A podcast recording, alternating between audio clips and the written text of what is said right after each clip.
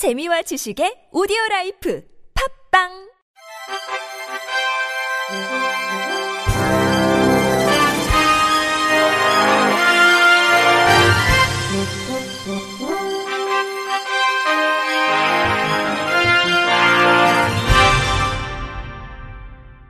청취자 여러분 안녕하십니까? 6월 17일 수요일 KBIC 뉴스입니다. 기획재정부와 고용노동부는 공공기관 장애인 고용 촉진 방안을 확정해 최근 모든 공공기관에 통보했습니다. 이에 따라 내년부터 장애인 의무고용 인원의 90% 미만을 달성한 공공기관은 경영 실적 평가 중 장애인 고용 실적 항목에서 0점을 받게 됩니다. 현재는 80% 미만일 경우에만 0점 처리하고 있습니다. 또한 정부는 현재 공기업과 준정부기관에 적용하고 있는 중증 장애인 초과 현원 제도를 기타 공공기관까지 확대하기로 했습니다. 이는 공공기관에 당장 결혼이 없더라도 정원을 초과해 장애인을 채용할 수 있는 제도입니다. 아울러 장애인 의무고용 이행 실적이 저조한 공공기관을 대상으로 한국장애인 고용공단이 장애인 고용 종합 컨설팅을 시행하도록 했습니다. 대상은 최근 2년 연속 법적 의무 고용률이 80% 미만인 기관으로 지난해 기준 공기업 및 준정부 기관 13곳, 기타 공공기관 80곳이 여기에 해당합니다. 오는 7월부터 청각장애인의 보조기기인 보청기 판매 인력 기준에 이비인 효과 전문의가 포함되면서 청각장애인과 가족들이 선택권 침해라며 반발하고 있습니다. 보건복지부는 이달 초 장애인 보조기기 급여 품목 중 보청기 판매업소에 국민건강보험공단 등록을 위한 장애인 보조기기 보험급여 기준 등 세부 사항 고시 일부 개정안을 입법 요구했습니다. 문제가 되는 개정안은 보청기 판매업소 등록을 위한 인력 기준으로 보청기 적합관리 관련 교육을 540시간 이상 이수한 자 또는 이비인후과 전문의 1명 이상, 보청기 적합관리 관련 교육을 120시간 이상 이수한 보청기 적합관리 1년 이상의 경력자 1명 이상 등으로 정한 부분입니다. 이비인후과 전문의에게 판매를 허용한다면 청각장애인들은 어떠한 정보도 없이 의사의 권유대로 보청기를 사게 될 것이라는 우려가 제기되고 있습니다. 지난 14일까지 마감된 입법 예고 사이트에는 반대 의견 총 315개가 달렸으며 당사자 및 부모들은 국민신문고 등을 통해서도 반대 의견을 제시했습니다. 10여 명의 청각장애 아동 학부모 대표 및 소비자 단체장은 어제 국회를 찾아 개정안 철회 의견을 전달했습니다. 경신 청각 언어 연구소 서영란 소장은 장애인에게 필요한 법을 만들면서 장애인 입장을 전혀 반영하지 않은 것이 옳은지 모르겠다면서 복지부를 상대로 부당함을 호소한다는 게 쉬운 일은 아니지만 최선을 다할 것이라고 밝혔습니다. 경기도 장애인 권익 옹호 기관이 장애인 폭행 사망 사건이 일어난 평택 A시설을 조사해 시설 운영자를 경찰에 고발했습니다. 경기 옹호기관은 5월 7일 평택 경찰서로부터 3월 시설 종사자의 장애인 폭행치사 사건이 발생한 A시설 사건에 대해 지원 의뢰 요청을 받아 현장 조사 및 거주 장애인에 대한 응급 지원을 시행했습니다. 이후 학대 등 피해 사실 조사를 통해 총 10가지의 법 위반 사실을 확인하고 6월 12일 가해자들을 평택경찰서에 고발했습니다.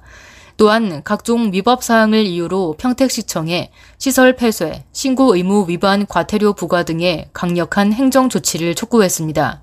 경기 옹호기관은 피해 장애인 16인에 대해 유관기관과 긴밀히 협력해 지역사회 자립 등의 지원이 신속하게 이루어지도록 할 예정이라고 밝혔습니다. 또한 시설 거주인들의 금전적 착취 피해를 복구하기 위해 경기도 장애우 권익문제연구소와 협조해 민형사상 필요한 법률 조력을 지원할 계획입니다. 한국장애인 고용공단이 행정안전부 주관 2019년도 공공데이터 제공 운영 실태 평가에서 최고 등급인 우수기관에 선정됐습니다. 이번 평가는 총 234개 공공기관을 대상으로 진행됐으며 우수, 보통, 미흡으로 나누어 등급을 부여했습니다.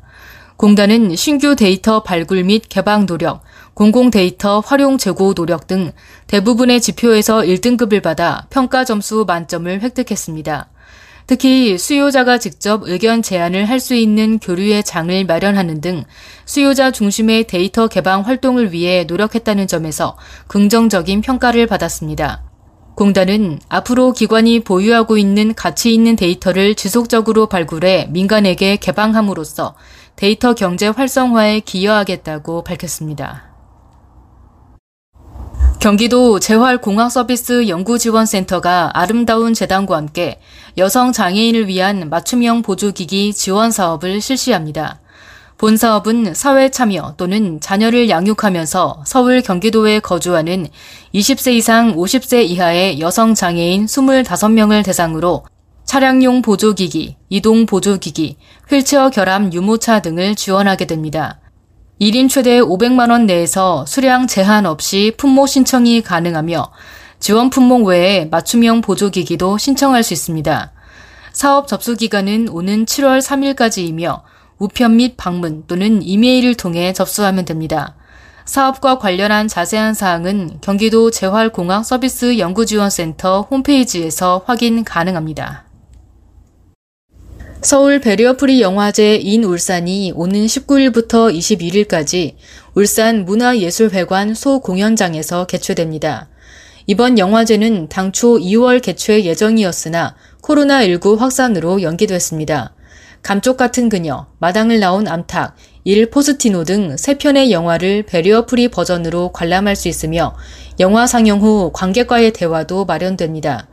베리어프리 영화위원회 김수정 대표는 서울 베리어프리 영화제 in 울산은 울산에서 최신 베리어프리 영화를 무료로 감상할 수 있는 좋은 기회라며 코로나19로 힘든 와중에 조금이나마 위로가 됐으면 좋겠다고 밝혔습니다. 관람을 원하는 시민들은 마스크 착용, 좌석 간 거리두기 등 코로나19 방역 지침을 준수해야 하며 울산 문화예술회관 홈페이지를 통해 사전 예매가 가능합니다. 부산경찰청 광역수사대는 최근 배임, 업무상 횡령, 장애인 고용법 위반 혐의로 조창용 부산장애인 총연합회장을 검찰에 송치했습니다. 경찰에 따르면 조 회장은 2017년 6월부터 지난해 말까지 산하단체인 한국장애인기업협회 부산지부에 허위로 직원을 등재시킨 뒤 급여 3억여 원을 빼돌려 이사나 대의원 등에게 전달한 혐의를 받고 있습니다. 또한 2015년 4월과 6월에 한국장애인 기업협회 부산지부 법인 자금으로 직원에게 추석 상여금을 지급했다가 이를 되돌려받는 수법으로 세 차례에 걸쳐 3천에서 4천만 원을 가로챈 혐의도 받고 있습니다. 이어 2014년 9월부터 2016년 2월까지 부산장애인 총연합회에 가상의 장애인을 용역 직원으로 등재시켜 장애인 고용공단으로부터 720여만 원의 고용 장려금을 받은 혐의도 받고 있습니다. 경찰은 이 같은 사실이 드러나자 장애인 고용공단에 행정 통보했고 현재 부산 장애인 총연합회에 대한 고용 장려금 지급이 전면 중단된 상태입니다. 조 회장은 현재 자신이 회장으로 있는 부산 장애인 총연합회, 한국장애인기업협회 부산지부, 부산장애인기업총연합회 등 3개 법인 명의로 10여 년간 부산교통공사와 지하철 청소 용역 사업을 해왔습니다. 경찰은 조 회장의 부산 지하철 청소 용역 사업 전반에 대한 수사도 진행했으나 이번 검찰 송치 때는 이 부분에 대한 혐의는 포함되지 않은 것으로 알려졌습니다. 끝으로 날씨입니다. 내일은 전국이 대체로 흐리고 곳곳에 비가 내릴 전망입니다. 제주도와 전남에 내리던 비는 오전에 경상도와 전북, 낮에 충청 남부로 확대됐다가 밤에는 대부분 그치겠습니다. 예상 강수량은 제주도 80에서 150mm, 남해안 30에서 80mm, 남해안과 경북 북부를 제외한 남부지방에 10에서 50mm, 충청 남부, 경북 북부 5에서 20mm입니다. 강원 영동에는 밤부터 5에서 20mm의 비가 내릴 것으로 보입니다. 내일 아침 최저 기온은 17도에서 22도, 낮 최고 기온은 20도에서 29도로 예상됩니다. 미세먼지 농도는 전 권역이 좋음에서 보통 수준을 보이겠습니다. 이상으로 6월 17일 수요일 KBRC 뉴스를 마칩니다. 지금까지 제작의 안재영, 진행의 홍가연이었습니다. 고맙습니다. KBRC Thank you.